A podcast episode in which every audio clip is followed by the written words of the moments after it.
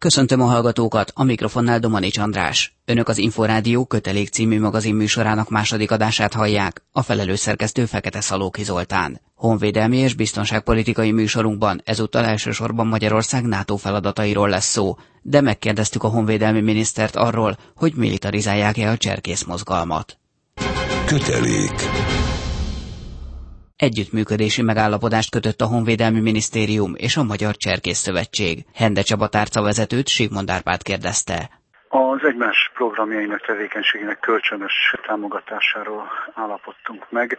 Ez egy nagyon sokszínű a Honvédelmi Kötelék nevű sportmozgalomba való bekapcsolódástól, a cserkésztáborok adott esetben anyagi eszközökkel, sátrakkal, egyéb felszereléssel való támogatásán keresztül egészen a hazafias honvédelmi nevelés, a nemzettudatápolása, a katonai hagyomány őrzése, a hősök tisztelete beleértve a hadisírgondozást is, számos olyan terület, amely lehetőséget nyújt -e nagyszerű és idén hazánkban éppen száz éves ifjúsági mozgalom és a honvédség együttműködésére. Tehát részint utánpótlás nevelés miatt volt szüksége a Honvédelmi Minisztériumnak erre? Nem feltétlenül, és szeretném hangsúlyozni, hogy szó nincs a cserkész mozgalom militarizálásáról, a cserkész nem lesz katona, és a katona nem lesz cserkész. Sokkal inkább vannak olyan tevékenységek, amelyek részben hasonlók. Hát gondoljunk arra, hogy mind a kettő honvédség is, meg a cserkészet is alapvetően tábori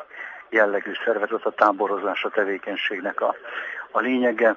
Ebben az értelemben persze segíthet cserkész fiatalokat abban, hogy a honvéd hivatás felébredjen bennük, és adott esetben orientálódjanak a pályaválasztás során a, a honvédség felé is.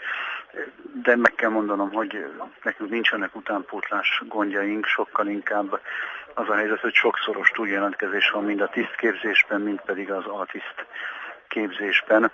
Ugyanakkor fontosnak tartom én személy szerint is, mint cserkész apuka, mint akinek mind a két gyermeke is részt vett ebben a mozgalomban, hogy az az érték, ami egyrészt a magyar honvédségben, annak kultúrájában, étoszában felhalmozódott, másrészt pedig ami a cserkészetben az ifjúság nevelése során létrejött, ez találkozón egészítse ki és erősítse fel egymást. A Magyar Honvédség mivel járul hozzá a cserkészek, a cserkész szövetség tevékenységéhez? Most például azzal, hogy a mintegy négyezer fős a mozgalom elindulásának száz éves évfordulóját ünneplő nemzeti nagytábor egy katonai objektumban a Magyar Honvédség ócsai kiképződésen zajlik, és sok tekintetben a színek biztosításán túlmenően is logisztikai segítséget adunk a tábor megszervezéséhez. Hát ilyen tömegű fiatalnak a, a biztonságos és élményt adó táboroztatása az, az nagyon nagy feladat itt a katonák profi szervezőkészsége sokat segít. A Cserkész Szövetség milyen kötelezettségeket vállalt az együttműködéssel? Be fognak kapcsolódni bizonyos tevékenységeinkbe, ilyen például, hadd emeljem ezt ki kis önkényesen, a hadisír gondozása Magyarországon nyugvó és a Kárpát-medencében nyugvó, hiszen ez egy Kárpát-medencei kitekintésű szerveződés és tábor. Magyar honvédek, magyar hősök sírjai az ápolása, emlékük ébrendtartása, de ugyanígy a hazánk földjén eltemetett más népek fiaiból életüket áldozott hősi halottak sírjainak az ápolása is egy olyan konkrét terület, ahol a cserkész csapatok, illetve a Honvédelmi Minisztérium hadisírgondozó szervezete együtt tud majd működni a jövőben. Hende Csaba honvédelmi minisztert hallották.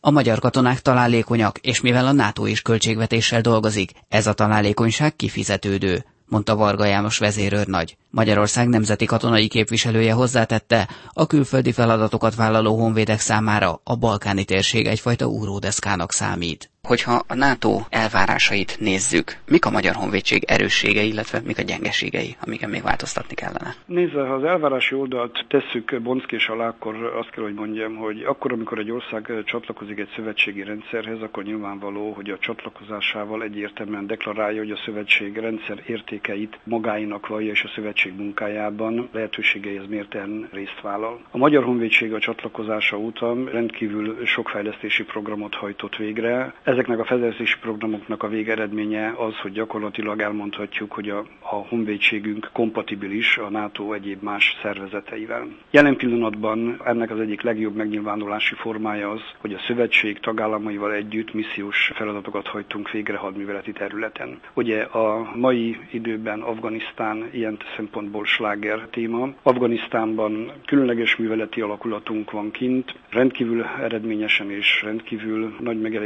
megelégedettséggel nyilatkoznak róla a NATO előjárók. Kabulban hajtunk végre egy feladatot a nemzetközi repülőtéren. Ez egy Force Protection feladat, ami a kabuli repülőtérnek a biztonsági környezetét segíti és támogatja. Itt egy nagyobb létszámú kontingensünk van kint. Második időszakát tölti ez a kontingens, és a Diszekör Magyarországi látogatásán rendkívül nagy elégedettséggel és elismeréssel szólt erről a feladatrendszerről. Van kint egy helikopter kiképző csoportunk, aki gyakorlatilag az afganisztáni helikopterpilóták felkészítését segíti. Szintén elmondhatjuk, hogy eredményes ez a feladat, és a szövetség gyakorlatilag kér is bennünket arra, hogy ameddig csak lehet ezt a fajta mentolási tevékenységet folytassuk. Éles küldetésben van olyan, hogy nehezebb vagy könnyebb feladat? Nézze, éles küldetésben nyilvánvaló, hogy a katonai szakmai oldalról nézve beszélünk nehézebb feladatról és könnyebb feladatról, de hogyha megkérdez egy katonát, aki életében először van kint mondjuk Afganisztánban és feladatot hajt végre, neki első etapban minden nehéz feladat, mert nem ismeri ezeket a kihívásokat. A katonáink több alkalommal vettek már részt missziós küldetésben, és vannak olyan kollégák, akik negyedik, ötödik alkalommal vannak már különböző területeken, és nyugodtan kimerem jelenteni, hogy ezek az emberek már azt mondják, hogy nincs nehéz feladat, mert szinte mindent ismernek tudnak, helytállnak, és rendkívül magas színvonalon hajtják végre a feladataikat. Legyen ez törzsben dolgozó tiszt, aki nyilvánvaló íróasztal mellett elméleti feladatokat hajt végre, vagy legyen a harctéren feladatot végrehajtó állomány.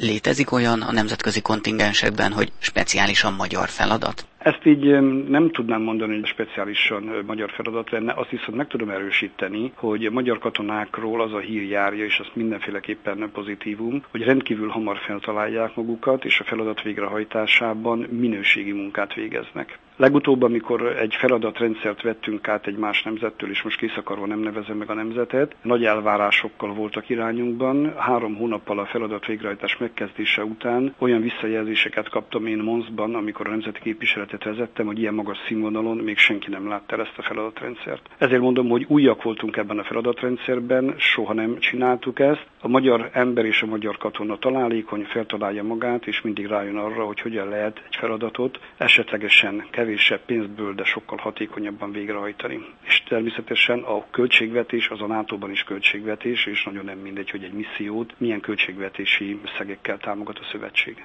A magyar hivatásos katonák önként jelentkeznek a külföldi feladatokra. Melyek a legnépszerűbb célpontok, ha szabad ilyet kérdezni? Mi az, amire leginkább jelentkeznek? Én erre a kérdésre inkább úgy válaszolnék, hogy minden egyes katonánk legyen az tiszthelyettes, vagy tiszt, vagy szerződéses legénységi állományú, a saját maga fejlődése érdekében keresi meg azokat a lehetőségeket, ahol ő szerepet tud vállalni. Mi ennek nagyon örülünk, mert jelentősen megkönnyíti a munkánkat. Úgy gondolom, hogy teljesen természetes, hogy egy katona életében az előrébb jutásnak vannak a hazai terepszakaszon teljesítendő feltételei, és vannak missziós területen történő feladat teljesítései. Nagyon népszerű gyakorlatilag a Balkán szerepvállalásban történő jelentkezés. Én úgy gondolom, hogy általában a katonák első missziós tevékenysége ez a balkáni térségbe korlátozódik, majd amikor itt megfelelő tapasztalatokkal rendelkeznek, utána vállalják az afganisztáni feladat végrehajtást milyen a vízhangja az egyes küldetéseknek a hazatérő katonák körében? Szerintem pozitív.